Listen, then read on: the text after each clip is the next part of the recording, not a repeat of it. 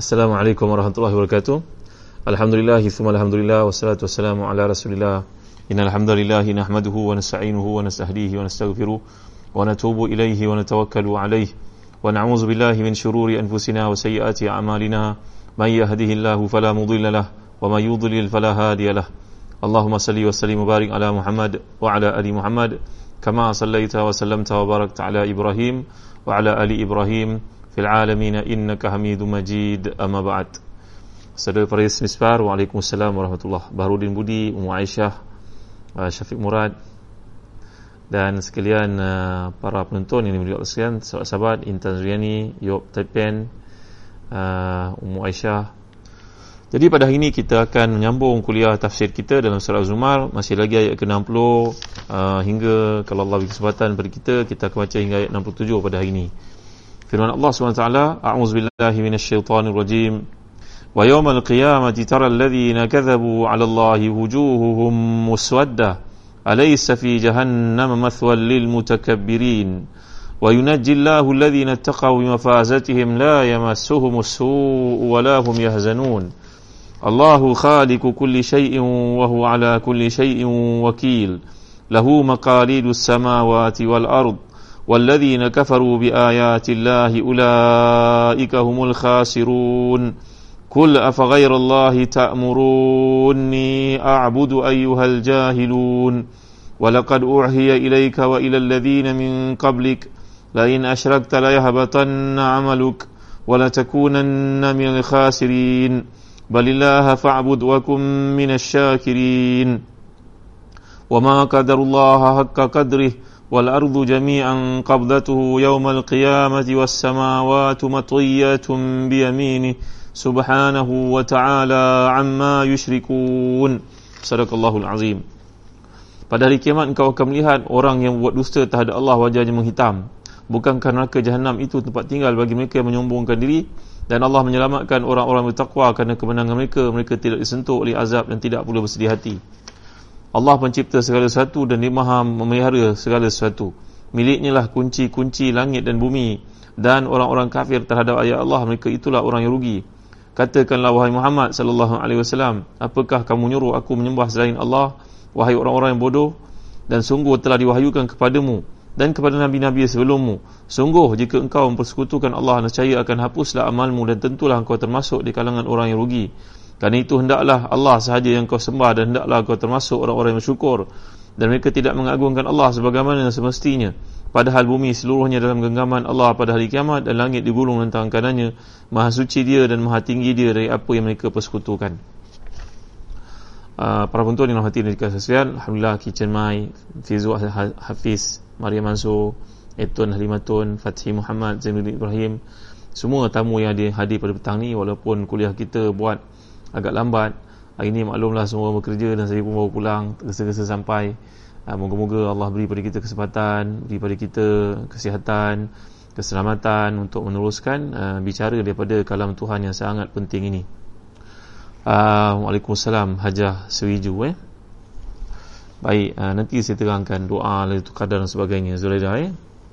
Uh, dalam ayat ini kita perhatikan Allah membuat perumpamaan bahawa orang-orang kafir ini mereka akan dibangkitkan pada hari kiamat nanti dalam keadaan wajah mereka muswadda muswadda ni atau perkataan sawat. Sawat ni lawan kepada bayad iaitu abyad uh, mubyad putih. Jadi kalau kita menceritakan tentang satu benda yang sifatnya hitam ia mengandungi makna negatif. Makna buruk makna sedih Uh, jadi maka tentu saja ia bukan dalam pengertian warna kulit yang kita faham dekat dunia ni tapi kehitaman itu adalah kerana hangusnya dibakar disentuh oleh api neraka. Jadi atas dasar itu kita tidak dapat berkata bahawa ayat ini merendahkan orang-orang yang berkulit hitam. Kerana hitam dan putih adalah warna yang ditetapkan oleh Allah. Untuk kepentingan makhluk itu sendiri uh, antara lain Allah jadikan warna hitam itu kerana dia nak beradaptasi dengan alam sekelilingnya. Sebagai contohnya orang yang tinggal di benua India cuacanya panas orang tua di benua Afrika maka warna hitam itu uh, pigment apa istilahnya? Uh, pixel kah benda istilah kulitnya itu lebih sesuai untuk color untuk cuaca sedemikian jadi warna hitam atau putih dalam konteks kemanusiaan di dunia tidaklah merujuk pada penghinaan bahkan kita tahu kisah Bilal bin Rabah radhiyallahu anhu antara sahabat Nabi yang paling awal masuk syurga. Nabi SAW menjelaskan bahawa aku mendengar suara bunyi kasut tapak kakimu wahai Bilal mengiringi aku masuk syurga. Apakah amalanmu yang kau lakukan wahai Bilal? Bilal ni berkulit hitam. Bilal menjawab sungguhnya Rasulullah tidak pernah saya terbatal wuduk sama ada siang atau malam melainkan saya memperbaharuinya. Dan menceritakan tentang detik-detik kematian ni tuan-tuan semalam saya ceritakan tentang Uh, bilangan atau kalangan manusia yang mati dalam keadaan mardatillah mati dalam husnul khatimah antaranya penyakit-penyakit berlaku menimpa mereka kemalangan dan sebagainya. Jadi uh, saya tengok kisah yang disebut oleh Imam Az-Zahabi dalam Syiar Al-Abin Nubala satu ensiklopedia yang menghimpunkan kisah uh, para a'lam. A'lam ni berarti orang-orang yang terlibat dengan dakwah ulama, fuqaha dan sebagainya bahawa bila berabah radhiyallahu anhu pada hari dia hampir-hampir mati dan lazimnya orang-orang salih ni dia dapat mengerti mesej yang Allah utuskan kepadanya untuk dia tahu uh, ya pigment mel melanin melanin eh. Nur Azia Ayub ya. Uh, jadi orang yang salih ini kadang-kadang Allah mengirim kepada mesej tertentu untuk beritahu padanya kematian. Maka dia buat persiapan. Antaranya bila berabah radhiyallahu anhu pada hari sebelum matinya maka dia kelihatan gembira yang amat sangat. Isteri tanya wahai suamiku kenapa engkau gembira? Maka jawapan Bian Rabah telah tiba waktu dekat untuk aku bertemu dengan kekasihku. Siapa kasihnya Rasulullah sallallahu alaihi wasallam. Setengah kisah membawakan bahawa bila Bian Rabah ni bila Nabi wafat maka bila Bian Rabah tidak mampu lagi memandangkan azan di Madinah. Setiap kali sampai pada kalimah syahadah bahagian kedua asyhadu anna muhammadar rasulullah bila akan pingsan tak mampu meneruskan azan ini kisah riwayat, ia bukanlah hadis sahih. Tapi ia kisah, kisah kalau ia membawa uh, kita kepada satu dimensi kesyukuran, perspektif uh, merasa rakaik dekat dengan Allah, maka tak ada masalah untuk kita bawakan tuan-tuan. Ia bukannya hukum. Para ulama dalam bab penceritaan mereka bermudah-mudah atas sahulkan wa tasahuluna fi riwayat. Rakaik. Jadi kisah ini menunjukkan kepada kita bila Birabah radhiyallahu anhu tak mampu lagi untuk tinggal di Madinah selepas kewafatan Nabi kerana dia kena azan dan setiap kali azan menyebut nama Nabi itu satu benda yang sangat berat baginya kerana insan yang mulia yang diungkapkan dalam kalimah azan itu sudah tiada lagi di sisinya. Maka bila berapa tak kala nak mati beliau kelihatan gembira yang amat sangat. Di sini bertanya wahai suamiku kenapa engkau gembira? Kami semua sedih melihat kau sakit. Mungkin kau akan mati Jawapan bila berabah dengan penuh kepastian ya, kematian bagi orang salih adalah pertemuan dengan kekasihnya. Aku sudah tidak mampu bersabar lagi untuk bertemu dengan kekasihku Rasulullah SAW, Abu Bakar, Umar dan sahabat-sahabat yang telah mendahuluiku. Jadi tuan-tuan dan puan sunat dalam hidup ni kita buatlah apa sahaja yang boleh mengingatkan kita kepada kematian. Ada orang dia buat list name golongan yang telah meninggal dunia. Tulis nama 1 2 3 4 5 setiap orang mati itu ditulis namanya.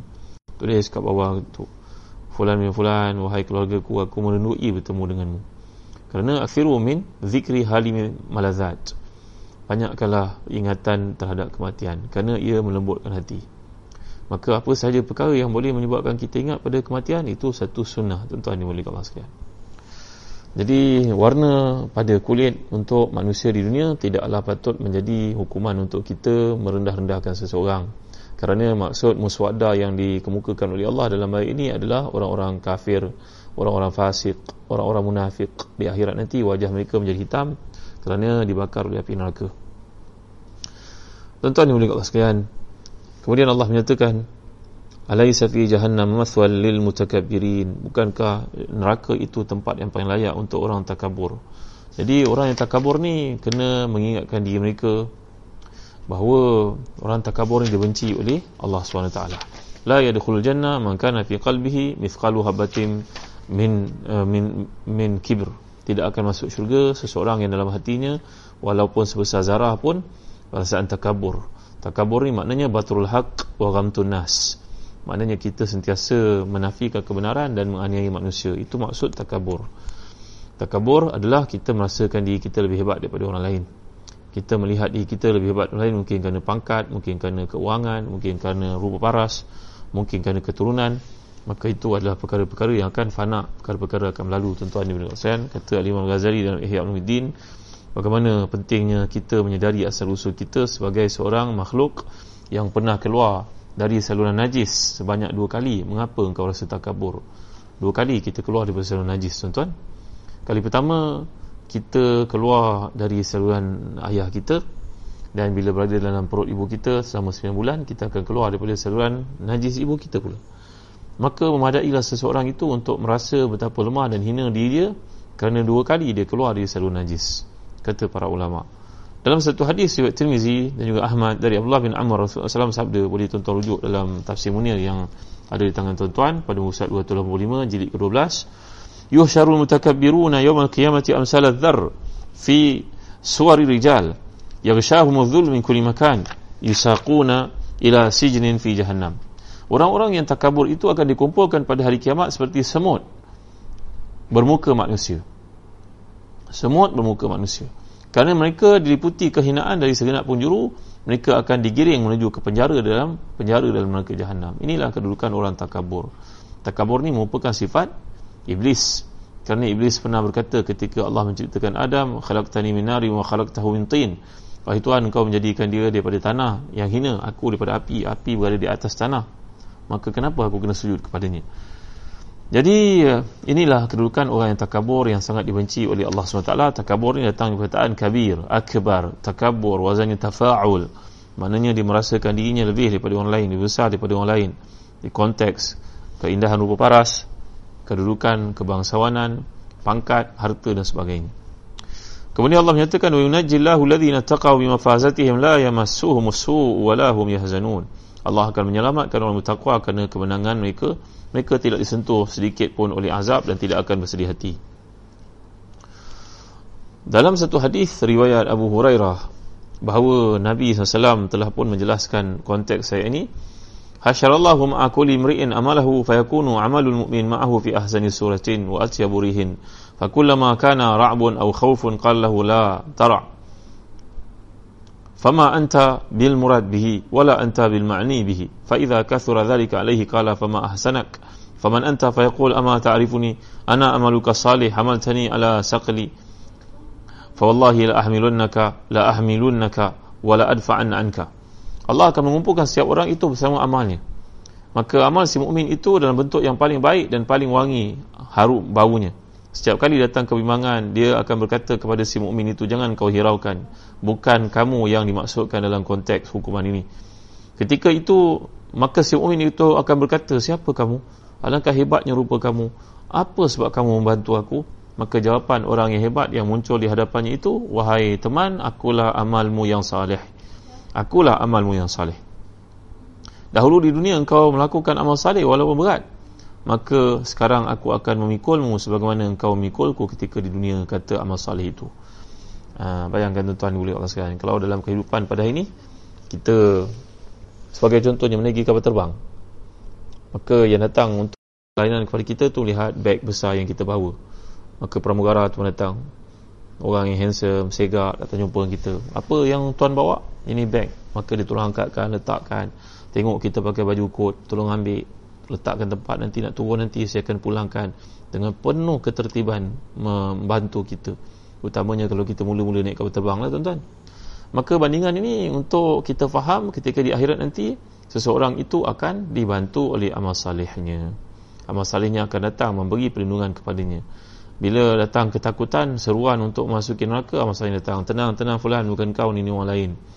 Setiap kali kita rasa gusar bimbang uh, khawatir maka datanglah amal salih itu untuk menenangkan kita. Dalam suasana seperti itu tuan-tuan dimuliakan Allah sekalian. Baik ayat berikutnya. Allahu khaliqu kulli syai'in wa huwa ala kulli syai'in wakil. Lahu maqalidus samawati wal ard walladzina kafaru bi ayati llahi ulaika humul khasirun. Allah pencipta segala sesuatu dan dialah yang maha melihara atas segala sesuatu miliknya perbendaharaan langit dan bumi dan orang-orang kafir terhadap ayat Allah itu itulah orang yang rugi jadi uh, dalam ayat ini kalau kita perhatikan penggunaan yang disebut oleh Allah SWT lahu maqalidus samawat. Maqalid ini jamak daripada miqlad. Miqlad ni berarti kunci, miftah. Uh, ada juga yang mengatakan bahawa ia diambil perkataan taqlid. Taqlid ni maknanya satu benda yang bersifat keharusan.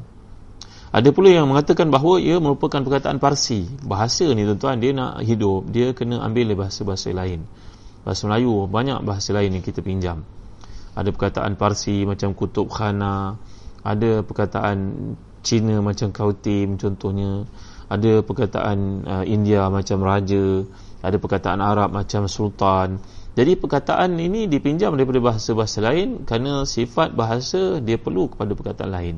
Untuk melengkapkan uh, per, per, untuk memberikan makna yang lebih sempurna. Kerana mungkin ada satu perkataan itu hanya digunakan dalam bahasa tersebut sahaja. Jadi ada yang mengatakan ia berasal perkataan Parsi apa makna sekalipun penggalan ayat ini merujuk bahawa Allah memiliki segala sesuatu. Dia menguasai dan mengendalikan segala yang langit di bumi baik yang nyata ataupun yang tersembunyi maka miliknya uh, kendali di bawah pengendalian Allah itu berarti kunci-kunci langit dan bumi ini semua berada dalam pengetahuan Allah SWT jadi uh, hujan yang turun bilangan anak harta yang akan diperolehi penyakit yang berlaku uh, bila kawabak itu akan dihilangkan oleh Allah semuanya pengetahuan tersebut hanya Allah saja yang tahu jadi Allah SWT mengatur segala sistem uh, termasuk langit dan bumi itu sebab kalau kita baca dalam kejadian langit bumi Allah mengatakan sitati ayam. Kenapa perlu pada enam waktu eh bukan enam hari enam waktu. Ha, kan? Lalu orang Yahudi mengatakan Allah SWT siap cerita pada hari Jumaat kemudian hari Sabtu Allah rehat. Itu sebab mereka mengatakan sabt yauma wa yauma yasbituna la ta'tihim. Jadi wa yauma uh, sabtihim ta'tihim hitanuhum syura'a Allah menceritakan tentang orang Yahudi nanti kita baca bincangkan ayat berkenaan dengan ikan yang datang pada hari Sabtu. Jadi orang Yahudi mengatakan Allah bekerja 6 hari kemudian hari ke-7 tu Allah penat Allah pemberihat Allah turunkan ayat wa ma masana min lughub. Kami tidak pernah disentuh pun sedikit perasaan penat. Allah menjelaskan memberikan penjelasan supaya di kalangan orang Arab tidak terpengaruh dengan kata-kata Yahudi bahawa Allah penat hari ketujuh Allah rehat iaitu hari Sabtu dan mereka pun mengambil sebenarnya hari Sabtu untuk rehat jadi Allah mengatur segala sistem ini dengan kekemasan yang luar biasa dengan sistem yang dahsyat. Maka uh, dalam ayat ini Allah menjelaskan qul afa ghairallahi ta'muruni a'budu ayyuhal jahilun. Apakah kamu nyuruh aku untuk menyembah selain Allah wahai orang-orang yang bodoh? Uh, jadi dalam ayat ini Allah menyebut sikap orang kafir ni adalah bodoh jamak kepada jahil. Jahilun jamak kepada jahil. Mungkin wujud dijamakkan dengan juhala dalam bahasa Arab ni kadang satu perkataan ada punya lebih daripada satu bentuk satu sirah jamak. Jahilun boleh uh, juhal pun boleh juhala pun boleh. Jadi perkataan jahil digunakan dalam Quran bukan saja dalam erti seorang itu tidak tahu. Bukan saja maknanya uh, bodoh yang kita faham kata tak ada maklumat orang tak terpelajar bukan itu. Tapi juga dia merujuk kepada erti pelaku yang hilang kontrol dirinya sehingga melakukan perkara-perkara yang tidak wajar. Mana orang yang mengikut hawa nafsu mengikut dorongan syahwatnya kepentingan sementara dan juga dorongan-dorongan tertentu. Jadi dia juga mengabaikan suruhan-suruhan Allah maka orang ini dipanggil sebagai jahilun. Kerana itu Allah menyatakan zaman jahiliah wala tabarrajna tabarrujal jahiliyatil ula. Jahil jahiliah yang merujuk pada orang Arab bukan bodoh dan kata tak kerti mengira tak kerti membaca tak tapi mereka mengabaikan aspek kewarasan berfikir fitrah yang Allah bekalkan dalam diri itu kerana dorongan hawa nafsu syahwat dan juga keperluan-keperluan keuangan kebendaan yang mendorong mereka untuk menafikan kebenaran Islam yang dibawa oleh Nabi kita sallallahu alaihi wasallam. Jadi uh, kita akan lihat dalam Quran ada penggunaan perkataan uh, contohnya sufaha sayaqulu sufaha min nasi ma wallahu man qiblatihim allati kanu 'alayha kadang Allah gunakan perkataan jahiliyah jahilun. Ini semua merujuk kepada konteks yang berbeza-beza tuan-tuan dan puan sekalian. Walaqad uhiya ilayka wa ila alladhina min qablik la in asyrakta la yahbatanna 'amaluk wa la takunanna minal khasirin. Dan sungguh telah diwahyukan kepadamu dan juga nabi-nabi sebelummu wahai Muhammad. Sungguh jika engkau mempersekutukan Allah dan saya akan hapuslah segala amalanmu tentulah kau termasuk di kalangan orang yang rugi Ayat ini memberi satu ancaman, peringatan dan amaran yang tegas kepada Nabi dan kepada umat Islam supaya jangan melakukan buatan syirik. Kata Imam Abu Sa'ud, Abu Sa'ud dalam tafsirnya bahawa uh, al-kalam warid ala sabilil fard. Ayat ini merujuk kepada maksud jika berlaku bagi menunjukkan di tahyij Rasul bagi menunjukkan kepada kita tentang kejahatan dan keburukan perkataan syirik itu. Sehingga tidak wajar seorang nabi seorang rasul syirik kepada Allah. Tentulah tidak wajar. Jadi ini menunjukkan kepada basya'atil isyrak wa qubhihi. Ini menunjuk kepada buruknya dan hinanya uh, perkataan syirik itu. Sehingga Allah Taala uh, memberikan satu perkaitan gambaran tamsilan. Kalau nabi pun syirik kepada Allah maka gugur segala amalnya yang mana perkara itu mustahil tidak berlaku daripada permulaannya tentulah mustahil seorang nabi yang bersifat dengan maksum tiba-tiba melakukan syirik kepada Allah. Itu perkara yang ditolak oleh akal. Perkara yang tidak logik perkara yang mustahil. Maka kemustahilan itu merujuk kepada dahsyatnya perbuatan syirik sehingga Allah Taala memberikan tamsilan begitu sekali. Mana seorang nabi yang kedudukannya begitu tinggi amalannya tinggi pahalanya tinggi ganjarannya tinggi kedudukannya tinggi akan jatuh habis tidak dikira oleh Allah apatah lagi kalau kamu semua wahai manusia? Maksudnya begitu. Balilah fa'bud wa kum minasyakirin. Sebaliknya kerana itu hendaklah kepada Allah saja engkau sembah dan hendaklah engkau termasuk di kalangan orang-orang yang bersyukur. Wama qadarullaha haqqa qadrih wal ardu jami'an qabdatuhu yawmal qiyamati was samawati matwiyatun bi yamini subhanahu wa ta'ala amma yushrikun. Mereka tidak mengagungkan Allah dengan semestinya. Padahal bumi seluruh, seluruhnya dalam genggaman Allah pada hari kiamat. Dan langit itu digulung dengan tangan kanannya. Maha suci dia maha tinggi daripada apa yang mereka persekutukan.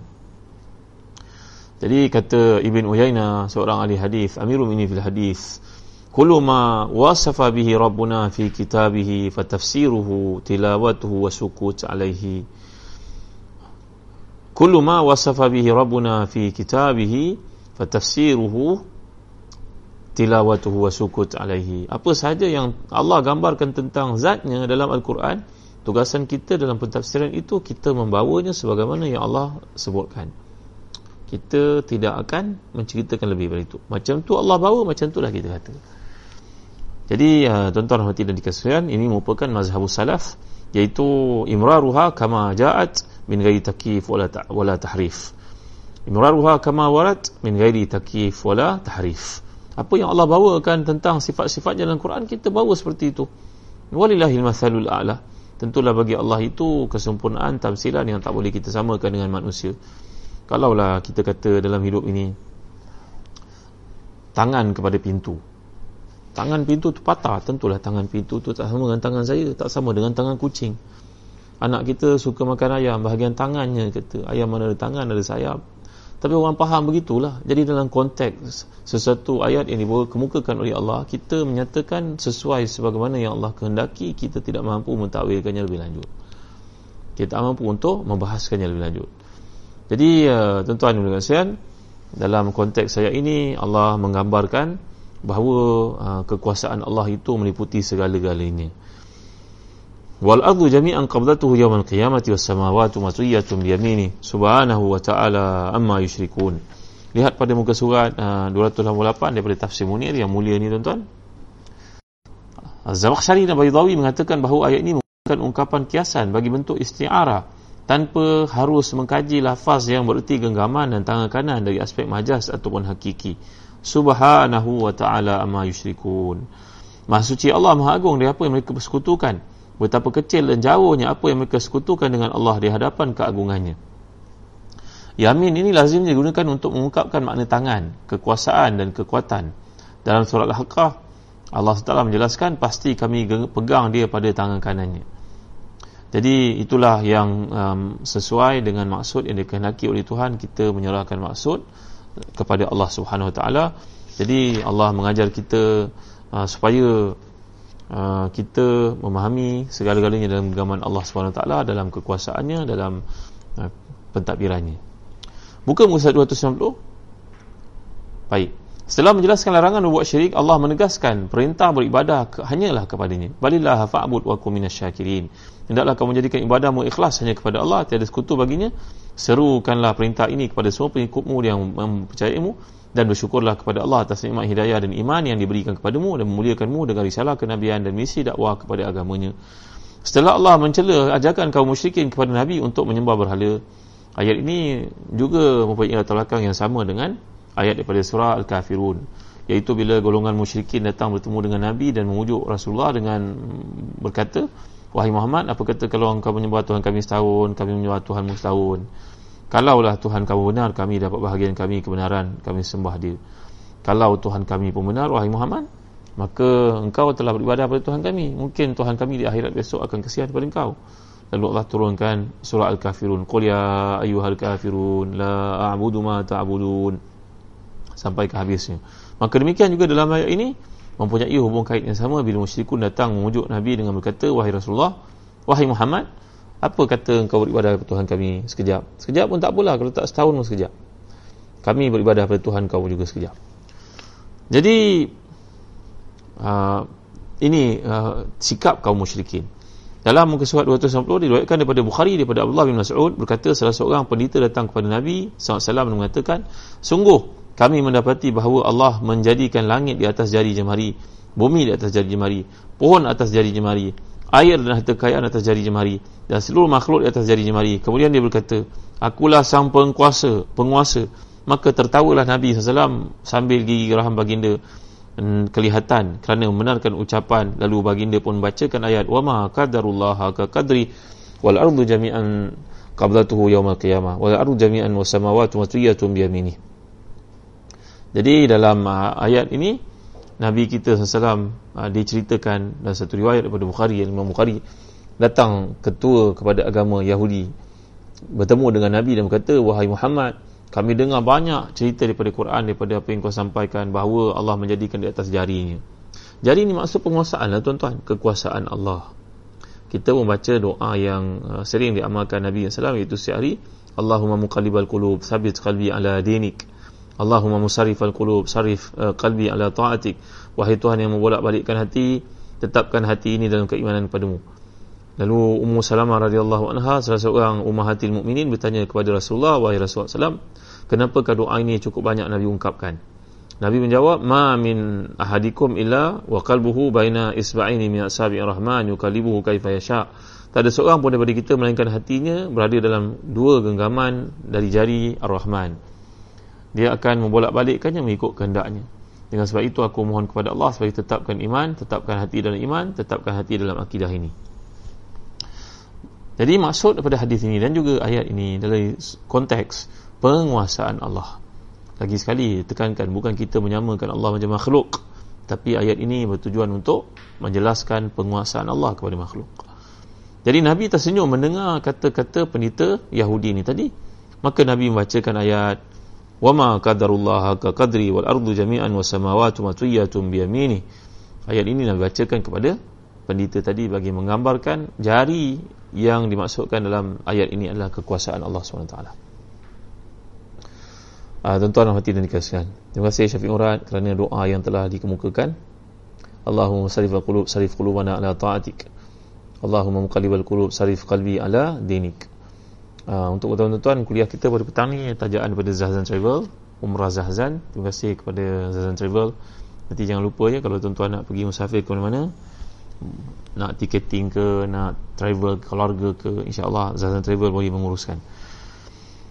Dalam satu hadis riwayat Ahmad dan juga Muslim daripada Abdullah bin Umar radhiyallahu anhu beliau berkata Ani bin Umar radhiyallahu anhu maqala inna Rasulullah sallam qara'a hadhihi al-ayah zata yawmin ala al-minbar wa ma qadarullah ka qadri wal ardu jami'an qabdatuhu yawm al-qiyamah was samawati matwiyatun yamini subhanahu wa ta'ala amma yushrikun Rasulullah yaqulu hakaza bi yadi yuharikuha yaqbalu biha yuqbilu biha wa yudbir يمجد الرب نفسه أن الجبار أن المتكبر أن الملك أن العزيز أن الكريم فرجف الرسول صلى الله عليه وسلم منبر حتى قلنا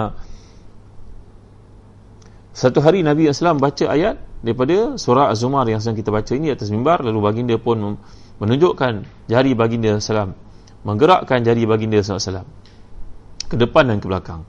Yuqbil wa yudbir kemudian Nabi mengagungkan Allah SWT dan Nabi pun bersabda akulah yang berkuasa. Ana jabbar ana mutakabbir ana malik akulah yang menguasai. Ana aziz akulah yang maha kuat. Ana karim akulah yang maha pemurah. Tiba-tiba mimbar tempat baginda berdiri itu berguncang sampai kami um, merasakan kami beranggapan bahawa Nabi SAW akan akan jatuh dari mimbar tersebut. Maknanya nama-nama Allah yang diungkapkan Nabi ini mengundang rasa takut pada baginda wasallam.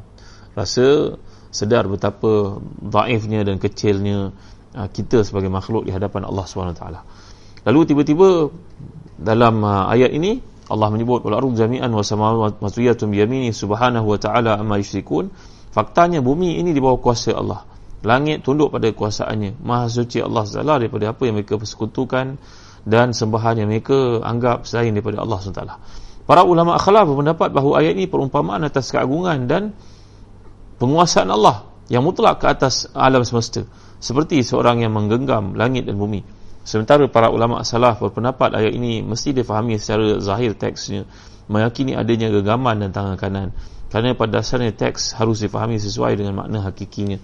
Dikatakan bahawa pendapat salaf lebih aslam dan pendapat salaf lebih bijak. Maka tuan-tuan yang dimulakan pandangan para ulama salaf mereka mengatakan ni bagaimana Allah sebut? Begitulah kita sebut. Tanpa kita takif dengan tahrif. Ulama moden pula mentakwilkannya. Mengatakan bahawa maksud itulah penguasaan Allah. Dua-dua betul tuan-tuan dimulakan sekalian. Pandangan mana yang lebih kita setuju, yang mana lebih kita cenderung, terpulang pada kita. Sama ada kita nak mendapat para ulama salaf yang membawakan ayat ini seperti itulah mereka tanpa mentakwilkannya ataupun pandangan ulama uh, khalaf iaitu ulama-ulama kemudian yang datang untuk memberikan penjelasan maksudnya apakah ayat itu. Kalau zaman dahulu ulama salaf ni mereka hidup dalam bi'ah Arabiah. Bi'ah orang Arab semuanya bercakap Arab yang benar tuan-tuan.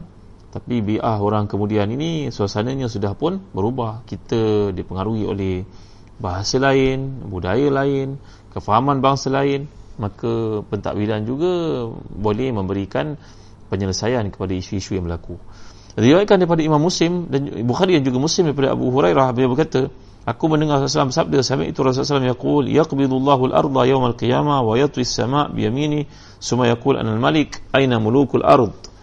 Dalam hadis sahih riwayat Bukhari Muslim uh, Nabi SAW sabda bahawa Allah akan menggenggam bumi ini pada hari kiamat dan melikat, melipat langit dengan tangan kanannya. Lalu Allah pun akan berfirman, akulah penguasa. Mana penguasa-penguasa yang lain?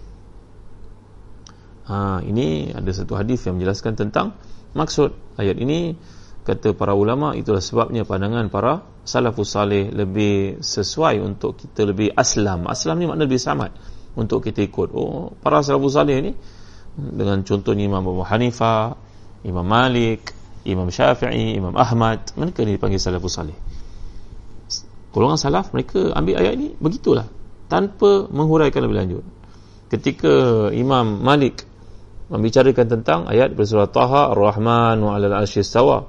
Allah SWT bersifat dengan Rahman itu beristiwa, bersemayam di atas tahta. Maka orang mau bertanya pada dia, macam mana bersemayam Allah itu wahai Imam Malik? Imam Malik pun terdiam. Akhirnya dia pun jawab. Al-istiwa'u ma'lum wal kaifu majhul wal imanu bihi wajib waswa'alu anhu bid'ah. Imam Malik berkata istiwa dalam konteks ayat Quran Allah mengatakan dia bersemayam bersemayamlah wal kaifu kaifiatnya engkau nak bayangkan nak tunjukkan nak gambarkan nak lakonkan tak boleh wal imanu bihi wajib. Beriman dengan ayat-ayat seperti ini ayat mutasyabihat seperti ini wajib. Wasu'alu anhu bid'ah. Dan bertanya banyak tentang ayat-ayat seperti ini ia tidak memberikan apa-apa faedah ia sebahagian daripada bid'ah. Keluarkan orang ini daripada majlis aku. Majlis ilmu Imam Malik majlis ini sangat tegas. Kerana ala ru'us ilmu tair majlis ilmu Imam Malik sampaikan suasananya sangat senyap. Semua orang diam. Jarum jatuh satu jarum jatuh pun mereka akan dengar. Kerana Imam Malik ni prinsipnya menyampaikan ilmu tak boleh main tak boleh bercakap tak boleh ketawa. Semua dengar. Ada pengawal-pengawal lah, polis-polis pula. Siapa yang bertanya dan juga bercakap benda-benda yang mampu-mampu akan dihalau keluar. Diangkat dibawa ke tempat lain oleh pengawal-pengawal majlis ilmu Imam Malik. Maka Imam Malik menjadi marah kepada orang itu tak kala dia bertanya macam mana rupa Allah duduk ya. Allah sebut Quran Allah duduk macam mana? Jadi bila datang ayat-ayat seperti itu prinsip para ulama salaf salafus salih mereka berkata al-istiwa ma'lum wal kaifu majhul wal imanu bihi wajib wa su'alu anhu bid'ah. Istiwa yang Allah sebutkan duduk, duduk. Tentulah duduk itu beza di antara aku dengan kau dan kucing itu duduk lain. Buku pun duduk atas meja. Mana buku? Duduk atas meja kata. Buku tu ada kaki ke duduk macam manusia? Tak. Jadi difahami konteksnya dalam bentuk yang sesuai. Jadi Allah Taala tidak sama dengan makhluk. Maka kita tidak boleh nak bayangkan Allah macam makhluk. Jadi bila Allah kata duduk, duduklah. kata Imam, Imam, Imam Malik duduk. Bagaimana gambarannya? Itu aku tak boleh cerita pada kau. Itu aku pun tak tahu. Beriman kepada ayat-ayat yang menceritakan sifat-sifat Allah seperti itu adalah wajib. Dan bertanya lebih lanjut itu namanya bid'ah. Keluarkan orang ini. Aku tak mau dengar lagi soalan dia. Jadi tuan-tuan dimulai Allah sekalian ini adalah berkaitan dengan sifat-sifat Allah SWT yang datang dalam ayat-ayatnya kita baca orang kita mengatakan begitulah wahai Tuhan kau maksud begitu begitulah aku pun tidak tahu aku pun tidak ada ilmu untuk menghuraikannya lebih lanjut. Baik tuan-tuan. Di antara fikah kehidupan daripada ayat ini kata Imam Muhammad Zuhaidi yang Tafsir Munir ah, Allah menciptakan segala satu termasuk buatan makhluknya. Allah mengatur dan melihara segala urusan tanpa ada sekutu. Dia penguasa langit bumi dan seluruh isi kandung, isi alam dunia ini kalimat yang digunakan dalam ayat ini menggunakan perumpamaan atau kiasan kerana pemegang gudang itu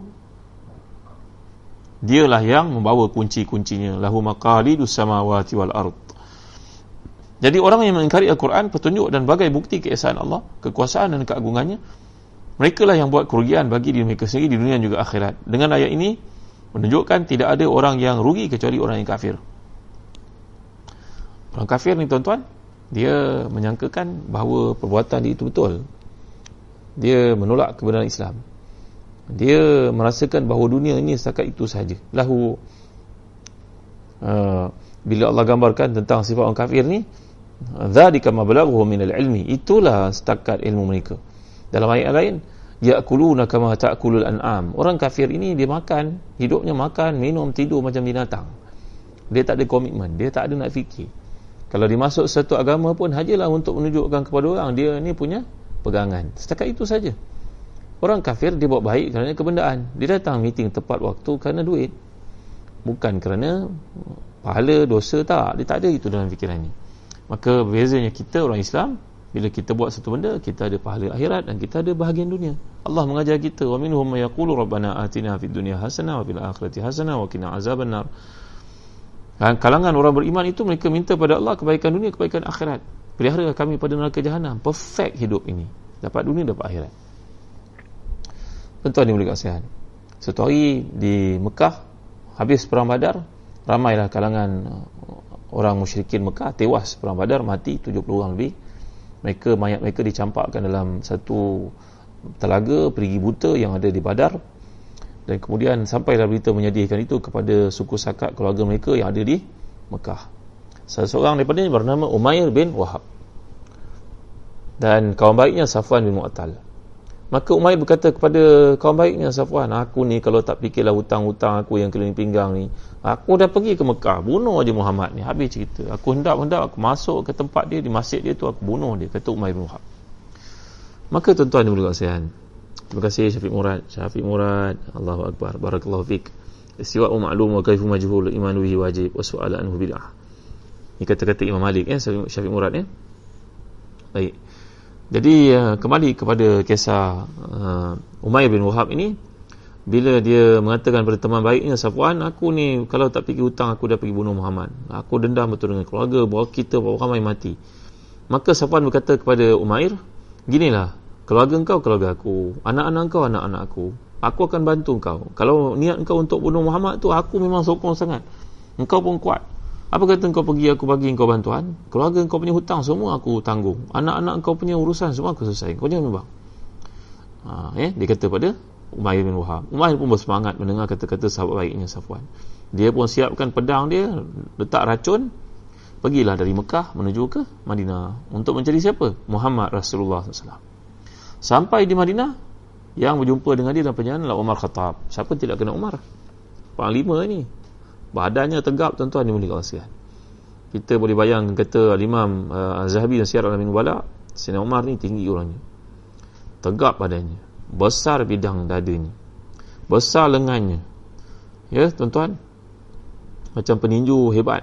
Tegap tinggi. Kalau menaiki kuda hampir-hampir kakinya kena pada bumi. Tingginya Sina Umar Sina Umar ni bila nampak saja Umar ni dah boleh baca ini mesti datang ni. Dia ni mesti nak bunuh uh, Nabi sallallahu alaihi wasallam. Maka Sayyidina Umar pernah kata Aku kalau tengok Umair ni Aku lebih geli pada babi. Allah kasar bahasa itu Maaf tuan-tuan ni. Aku lebih geli pada khinzir Banding dengan Umair ni. Dia datang ke Madinah mesti ada hajat buruk terhadap Nabi SAW maka dia pun tangkap Umair ni senang kuat tangkapnya Umair ni tengok pula pedang yang dibawanya. Mesti kau ni ada niat buruk pada kami kan? Dia tangkapnya Umair ni bawa pergi ke Masjid Nabawi. Dan berkata kepada Nabi wahai Rasulullah izinkan aku penggal. Saya penggal kepala si kafir ini. Tentu dia datang dengan niat buruk Rasulullah. Rasulullah berkata kepada Umar Khattab radhiyallahu anhu tenang wahai Umar. Nanti aku bertanya kepada dia. Maka Umair pun dibawa datang bertemu dengan Nabi dalam Masjid Nabawi. Maka Nabi SAW pun menyoal siasat dengan mulia dengan baik akhlak Nabi kita SAW Nabi tahu apa yang berlaku di Mekah. Nabi kata kepadanya, "Wahai Umayyah, apa hal kau datang ke sini?" Umayyah berkata, "Wahai Muhammad, aku datang ni untuk membereskan urusan keluarga-keluarga di Mekah yang ada mati sanak saudara mereka dalam perang Badar lalu. Aku datang untuk selesaikan beberapa hak." Nabi bertanya kepadanya, "Betul ke Umayyah?" "Betul ke? Betul Muhammad." Nabi berkata kepadanya, Umair, aku tahu Jibril beritahu kepada aku bahawa engkau ini digalaskan tanggungjawab oleh orang musyrikin di Mekah. Mereka akan tanggung bayar hutang kau semua. Bahawa engkau datang ni untuk bunuh aku kan? Dan antara yang turut bincang engkau lah Safwan bin Mu'attal kan? Umay pun terkejut tuan-tuan mendengar manalah ada orang boleh beritahu begitu cepat berita tu sampai kepada Nabi kita SAW maka dengan layanan diberikan Nabi Umay ni lembut hatinya. Dapat hidayah dia tuan-tuan. Dan terus masuk Islam tuan-tuan dan menjadi salah seorang sahabat yang sangat mulia. Yang Sayyidina Umar kata kepadanya mendengar namanya aku lebih benci daripada khinzir daripada aku tengok muka dia Tuan-tuan ni boleh kongsikan. Sekarang Sayyidina Umar memeluknya. Semua sahabat memeluknya. Hidayah ni Allah bagi tuan-tuan. Tapi kena berusaha. Kena mencari. Kena berdoa kepada Allah SWT. Andai ada adik-adik kita yang masih lagi kafir. Ambillah peluang. Untuk meraihkan mereka. Mungkin ajak mereka buka puasa. Kalau boleh tuan-tuan ni boleh kongsikan. Mungkin boleh kita hadiahkan kepada mereka. Dekati mereka pada masa-masa akan datang. Ya, jadi uh, cerita tentang orang-orang kafir ini Allah bawakan bahawa mereka adalah seperti binatang. Kehidupan mereka ni menyembah hawa nafsu mereka. Yang keempat, perkara yang aneh yang timbul dari sikap kaum musyrikin ada dua. Pertama mereka minta kepada Rasulullah untuk menyembah berhala. Dan mereka meminta Nabi untuk menyembah berhala bersama dengan mereka. Dan menyembah Allah dalam waktu yang sama. Tetapi yang kedua mereka ni geli dan benci mendengar nama Allah. Akan kita baca ayat, laut, ayat yang lalu. Isma'azaz qulubuhum. Hati mereka menjadi benci meluat menjadi dengki terhadap Islam. Tapi bila sebut nama saya daripada Allah fa idahum yastabshirun. Kalau sebut nama saya daripada Allah mereka gembira. Jadi amat kontradik sifat orang kafir ini. Dia akan menyembah Allah bila melihat ada kebaikan. Tapi dalam suasana yang lain dia cukup benci dan juga meluat tentang Islam ini. Dia akan menentang Islam habis-habisan jadi inilah sifat contradiction yang ada pada si kafir yang kelima, Allah menyifatkan kaum musyrikin dengan sifat kebodohan. Jahiliyah dimasukkan itu kerana mereka tidak mahu menggunakan akal yang waras untuk membuat keputusan yang betul dalam apa yang mereka uh, lalui. Jadi syirik dan kufur menjadi faktor penghapus segala perbuatan amal pelakunya. Walaupun orang itu orang yang baik. Tetap tidak akan mendapat pahala di akhirat kerana latar belakang kekufuran yang mereka lakukan. Perkara ini juga sama bagi orang yang murtad, iaitu asalnya Islam kemudian kafir. Semua ibadah yang dilakukan dalam Islam dahulu terhapus. Ha, ya. Jadi kemudian tuan itu sebab disebut oleh Allah dalam surah Al-Baqarah ayat 17, "Umay yartadib minkum an dini fayamut." Ha, fa ulaika habitat a'maluhum. Mereka itu adalah orang yang gugur segala amal salih mereka lakukan ketika Islam dahulu bila dia murtad. Namun demikian kata Imam Wahab Zuhaili bila seorang telah menunaikan ibadah haji kemudian dia murtad kemudian dimasuk Islam balik semula ibadah haji tidak lagi difardukan ke atasnya. Al Imam Wahab Zuhaili ni seorang ulama faqih yang hebat tuan-tuan ya. Beliau juga punya buku selain daripada tafsir Munir ni uh, namanya Al-Fiqhul Islami wa Adillatuh Fiqh Islam dan juga dalil-dalilnya beliau membahaskan empat mazhab dalam Islam buku tu ada beberapa jilid Uh, sangat baik untuk para ustaz untuk miliki. Jadi kata Imam Muhammad Zahiri yang mendapat ini tarjih olehnya kalau seorang itu murtad kemudian dimasuk Islam semula segala amalan dilakukan gugur tak dikira oleh Allah melainkan haji saja. Maka haji dikira oleh Allah. Maka tidak wajib ke atasnya untuk melaksanakan haji balik semula walaupun dia pernah murtad.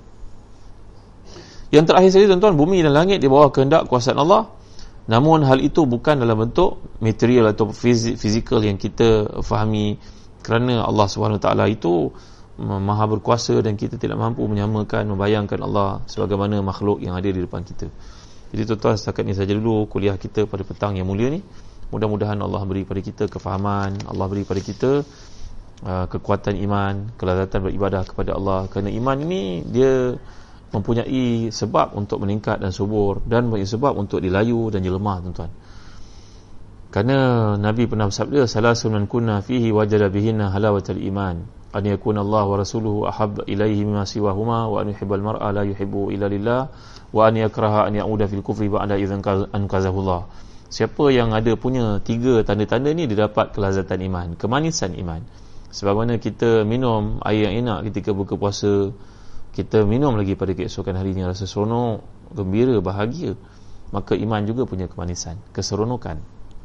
Maka di antara sebab untuk iman itu menjadi manis dirasakan kelelatannya. Yang pertama tandanya cinta kepada Allah dan Rasulnya lebih daripada perkara-perkara lain. Yang kedua cinta kepada seorang beriman itu kerana Allah. Saya dah ajar pada tuan-tuan kan? Untuk kita berkata pada orang yang kita sayang ana uhibbuka fillah ana uhibbuka fillah saya cinta awak kerana Allah saya kasih pada awak kerana Allah saya suka awak kerana Allah Jangan gunakan ayat ni kepada bukan mahram tuan-tuan nanti mengundang rasa rasa syok pula eh. Ini maksudnya kita kata kepada orang baik-baik, imam kita, sahabat baik kita, ustaz kita. Kita mengatakannya atas dasar kita seronok tengok apa yang dia ajar pada kita. Maka orang yang dikatakan cinta kepadanya oleh seseorang itu pula sunat menjawab.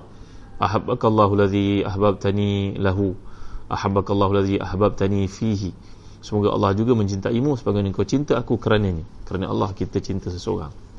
Dan yang ketiga, iman ini ada kemanisannya bila seseorang itu takut melakukan maksiat sebagaimana dia takut kalau dia dibakar dalam api. Takut tak tuan-tuan? Rumah kita bakar, tengah tidur malam rumah terbakar. Na'udzubillah, iyazan billah. Jadi orang itu takut melakukan maksiat sebagaimana dia takut kalau api membakarnya.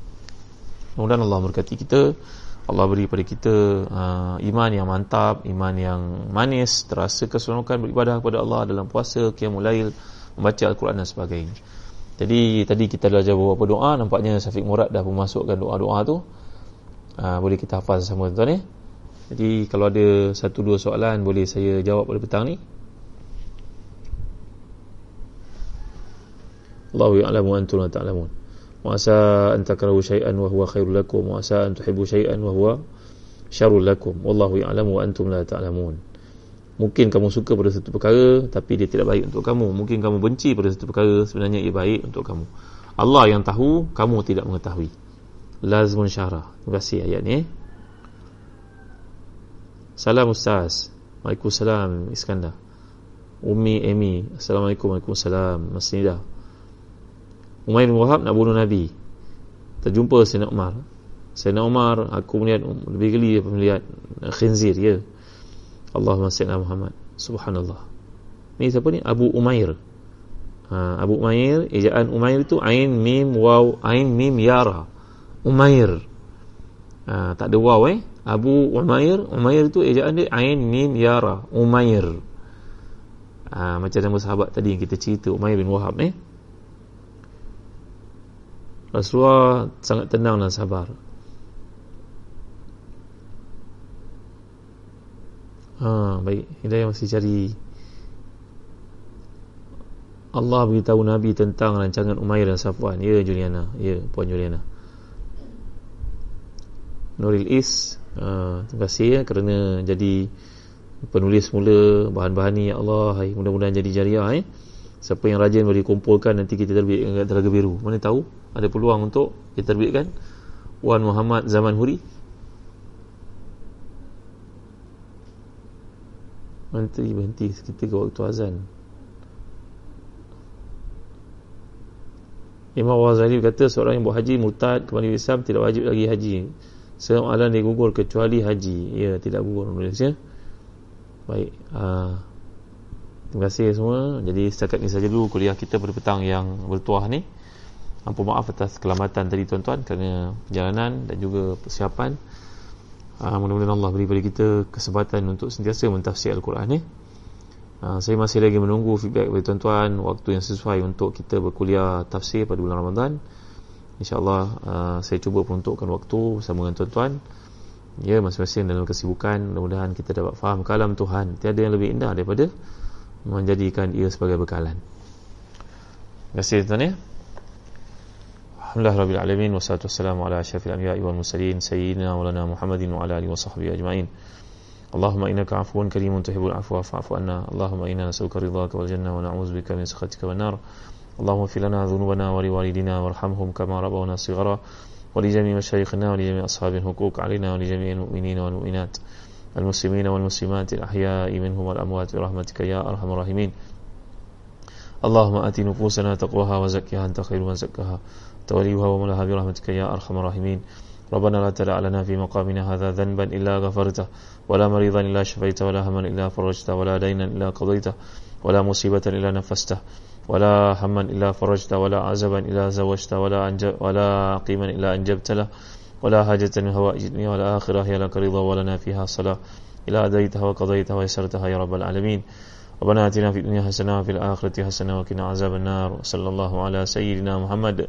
wa ala alihi wa sahbihi wa sallam alhamdulillahi alamin. Taqullah minna minkum. Masih tuan jangan lupa untuk share kepada teman-teman kita rakan taulan adik-beradik rakan sekolah rakan kampung. Mudah-mudahan ada kebaikan pada ini. Sekian. Assalamualaikum warahmatullahi wabarakatuh.